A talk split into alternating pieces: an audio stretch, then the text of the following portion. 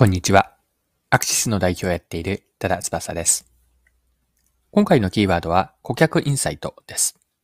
面白いと思ったゼロックスの広告の話からマーケティングに学べることを掘り下げていきます。よかったら最後までぜひお付き合いください。よろしくお願いします。はい。今回は日経 MJ のコラムからなんですが、日経 MJ で週1回で掲載される神田正則の未来に持てるマーケティングというコラムがあります。で、毎回興味深く読んでいるんですが、このコラムで面白い話があったのでご紹介します。読みますね。あるグローバル企業からムーブメントに起こす言葉の法則というテーマで講演を依頼された。正直、大衆を先導する魔法のような言葉を作る法則はない。だが、組織を動かす目的であれば言葉の法則はある。ポイントを3点に要約すれば次の通りだ。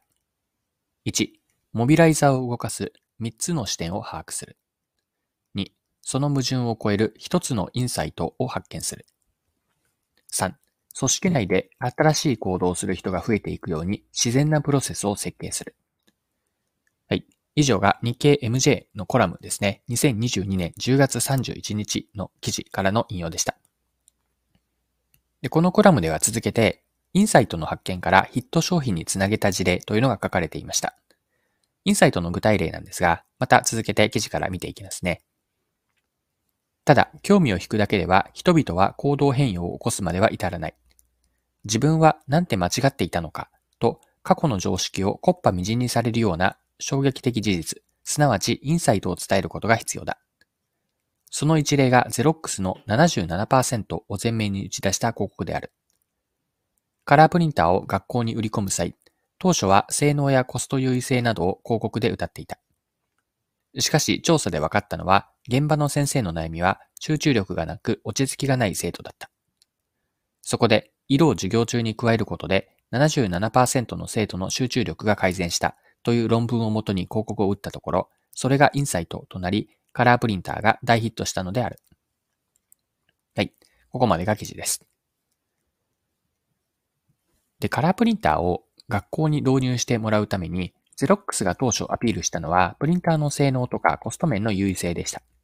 しかし、プリンターの利用者になる先生たちが望んでいたのは、高性能でコストパフォーマンスの良いプリンターではなかったんですよね。先生の関心は、教える生徒のことで、具体的には自分の授業に集中して望んでほしいと、ここに先生方の関心事があったわけです。まあ、これが隠れた本当の望み、いわゆるインサイトだったわけです。まあ、そこでゼロックスは伝え方を変えて、カラープリンターが生徒たちの集中力アップにどう貢献するかという切り口に変えました。具体的な数字を論文から使って、授業中にカラーを加えることで77%の集中力、77%の生徒の集中力が改善したと。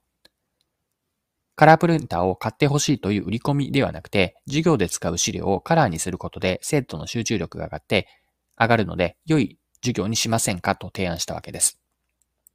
先生たちはここに価値を見出したからこそ、カラープリンターはヒットしたんです。はい。では、このカラープリンターの話ですね。ゼロックスの事例から学べることについて掘り下げていきましょう。マーケティングな重要な概念が顧客インサイトなんです。顧客インサイトとは何かというと、顧客インサイトとは人を動かす隠れた気持ちです。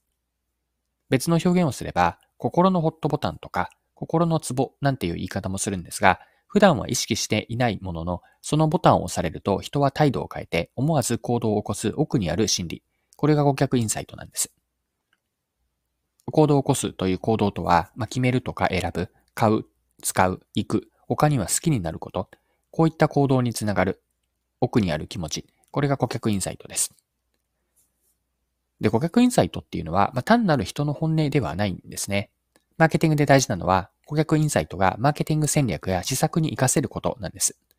そのためには、これから言う次の条件から良いインサイトなのかを見極めるといいです。良い顧客インサイトの条件は3つくらいあるかなと思っていて、1つ目が面白いと思えて新しい発見があること。2つ目、自社商品やサービス、あるいはブランドに関係するもの。3つ目、戦略や打ち打ち手につながることです。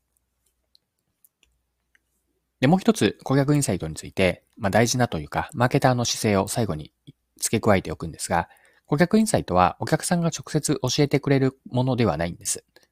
マーケターが時にはお客さん本人が意識していない、まあ、言葉にできない、あるいは恥ずかしくて他人には言うことがはばかれるようなことまで深く理解し、そこからインサイトを発掘する。マーケターがインサイトを発掘するものなんです。で、インサイトはもちろん簡単には見つかり、見つからないんですが、まあ、だからこそお客さんのインサイトは何かと。そのマーケティングはどんなインサイトに基づいているのか。あとは、インサイトを満たす自分たちの価値提案は何なのか。この3つの問いですね。もう一度繰り返すと、お客さんのインサイトは何か。で、そのインサイトというのは、どの、えっ、と、マーケティングにどう活かされているのか。そのマーケティングはどんなインサイトに基づいているのか。インサイトを満たす自分たちの価値提案は何か。まあ、これらというのが、マーケターが常に意識するといい問いだと思っています。はい。そろそろクロージングです。今回は Xerox のカラープリンターの事例からマーケティングに学べることについて見てきました。まあ、最後に顧客インサイトについてもう一度振り返ってまとめておきましょう。顧客インサイトとは端的に言えば人を動かす隠れた気持ちです。普段は意識していないんですが、心のホットボタンという顧客インサイトを押されると人は態度を変えて思わず行動を起こします。で、マーケティングで大事なのは、インサイトをマーケティング戦略とか施策に活かしていくこと。そのためには、インサイトは何かという意識を常に持って、あと、そのマーケティングはどんなインサイトに基づいているのか、インサイトを満たす自分たちの価値提案は何か、これらを常に意識するといいです。はい。今回も貴重なお時間を使って最後までお付き合いいただきありがとうございました。それでは今日も素敵な一日にしていきましょう。